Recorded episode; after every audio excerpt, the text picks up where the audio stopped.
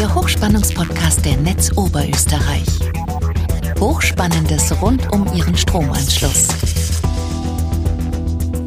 Herzlich willkommen bei einer neuen Ausgabe des Hochspannungspodcasts. Mein Name ist Wolfgang Denk, ich bin Pressesprecher bei der Netz Oberösterreich und ich spreche mit Experten über das Hochspannungsnetz und ihre Stromversorgung. Mein heutiger Gast ist wieder unser Betriebsleiter Andreas Appert.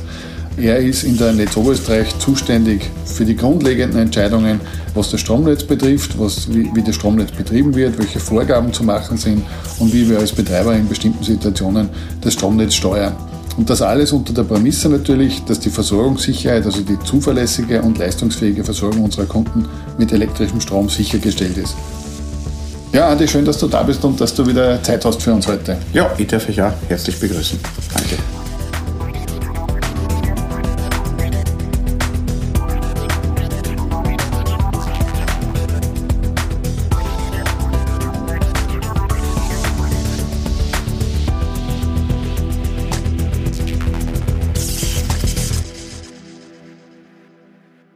Ja, Andi, danke, dass du heute bei uns bist. Wir haben in den vorangehenden Folgen die Betriebsweisen schon besprochen, die unterschiedlichen haben uns in, der, in einer Folge speziell über das stark geerdete Netz unterhalten und kommen heute zum sogenannten gelöschten Netz. Was heißt denn gelöschtes Netz überhaupt? Der Begriff gelöscht kommt einfach daher, dass der Lichtbogen Fehler oder allgemein der Fehlerstrom, wenn nur ein Pol mit Erde in Kontakt kommt, so gering gehalten wird, dass er selbstständig erlischt. Weil der Lichtbogen braucht aufgrund des Stromes im Lichtbogen äh, die Energie, um die Luft als Plasma so heiß zu halten, dass sie leitfähig bleibt. Und wenn die Hitzewirkung nicht gegeben ist oder Heizwirkung nicht gegeben ist, dann erlischt er auch. Das kann auch der Wind mithelfen, den zum Beispiel auszublasen. Aber unter Normalbedingungen, wenn kein Wind ist, dann haben wir da zum Beispiel bei 110 kV Spannung, haben wir 132 Ampere als den Grenzwert, wo man sagt, dort wird der Lichtbogen erlöschen. Das heißt, das, das, Löschen ist diese automatische Sicherheitseinrichtung in dieser Betriebsweise, dass eben der offene Lichtbogen, der ja kein gewolltes Phänomen ist, dass man, dass man den verhindern bzw. dass man den wieder entfernen kann. Die Sicherheitseinrichtung besteht eigentlich in der Begrenzung des Stroms. Wir haben sonst bis zu 1000 Ampere auf den Leitungen Betriebsstrom. Fehlerströme sind mehrere tausend Ampere. Wenn die über eine Erdungsanlage fließen und man ist dort im Einflussbereich der Erdungsanlage, würde bei den hohen Strömen eine Gefährdung bestehen, bei 132 Ampere nicht. Das ist eigentlich die Sicherheit, also die Abschaltung ist sicherheitstechnisch gar nicht äh, zwingend erforderlich. Das Erlöschen des Lichtbogens hat den großen Vorteil, dass keinerlei Schutzeinrichtung ansprechen muss. Es kommt zu keiner betrieblichen Veränderung. Der Lichtbogen erlischt von alleine. Das heißt, wenn der Lichtbogen wieder von alleine erlöscht, brauchen wir bei diesem Schadfall nicht eingreifen und dieser Schadfall wird von dem Großteil der Kunden wahrscheinlich auch gar nicht bemerkt. Wird gar nicht bemerkt, weil durch schaltungstechnische angepasste Transformatoren diese Art der Spannungsveränderung nicht übertragen wird in die unteren Spannungsebenen. Und betrieblich wird das nur registriert als teilweise nur ein eben Wischer. Ne? Da sprechen wir von einem Erdschlusswischer, weil er ja von alleine durch das Erlöschen vielleicht wenige Sekunden oder bis zu wenigen Sekunden Dauer aufweist. Wie funktioniert denn das, das Löschen jetzt äh, tatsächlich technisch? Naja, die Löschung, die Maßnahme der Löschung besteht aus der vorsorglichen Bereitstellung einer Induktionsspule, die gegen die im Netz auftretenden Kapazitäten eben an Kompensationsstrom, deswegen sagt man auch Kompensationsspule oder nennt sie eben Löschspule, die jetzt nicht aktiv den Lichtbogen löscht, sondern nur den Kompensationsstrom bereitstellt, der in Zusammenhang mit dem Strom aus den Kapazitäten im Netz, ähnlich wie beim Resonanzkreis, in Summe dafür sorgt, dass der Fehlerstrom eben so klein bleibt, dass er selbst erlischt. Für alle diejenigen Zuhörer, die jetzt nach Löschspule googeln, es ist vielleicht leichter, man kann auch nach Petersen-Spule googeln. Ja. Wir haben auf unserer Homepage am, Hoch, am Hochspannungsblog ein kurzes Erklärvideo, wie diese Löschung genau funktioniert. Ist vielleicht ganz sehenswert. Andi, wir haben jetzt über die Löschung, über diese, diesen technischen Vorgang gesprochen.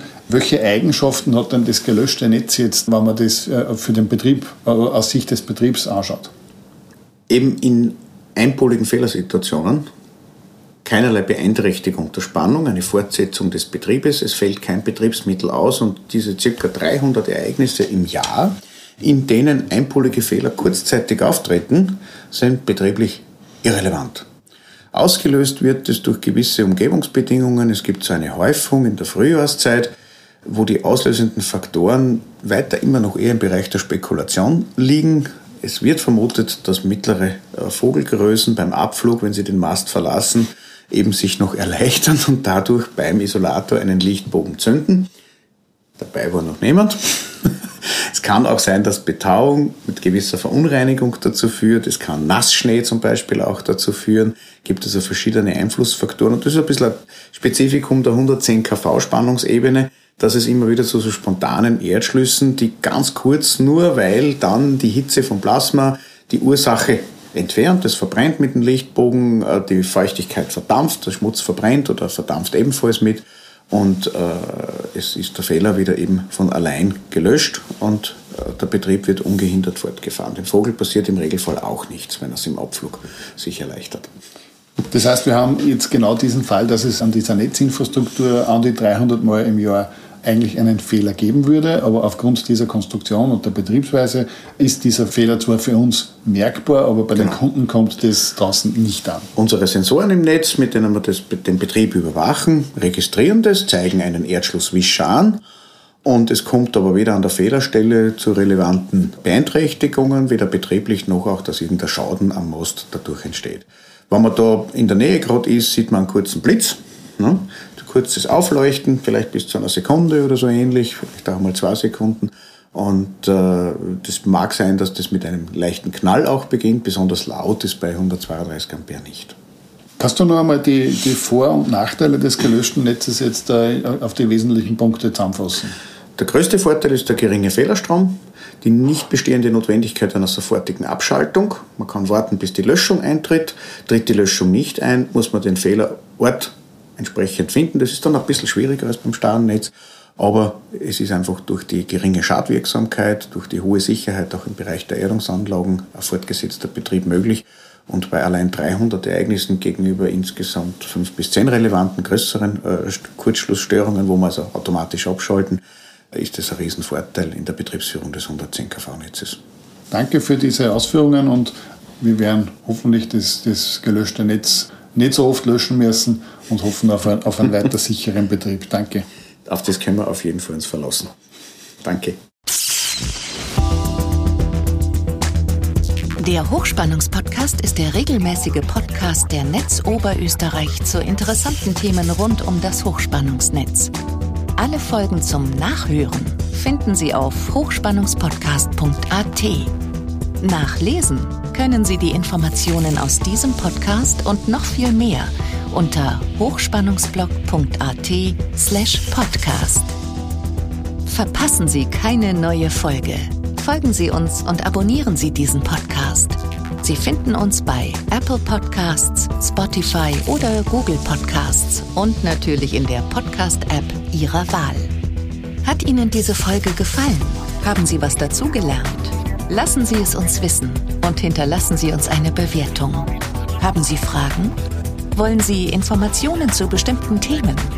Nutzen Sie dazu das Online-Formular auf fragen.hochspannungspodcast.at. Danke fürs Zuhören. Bis zum nächsten Mal und bleiben Sie gesund.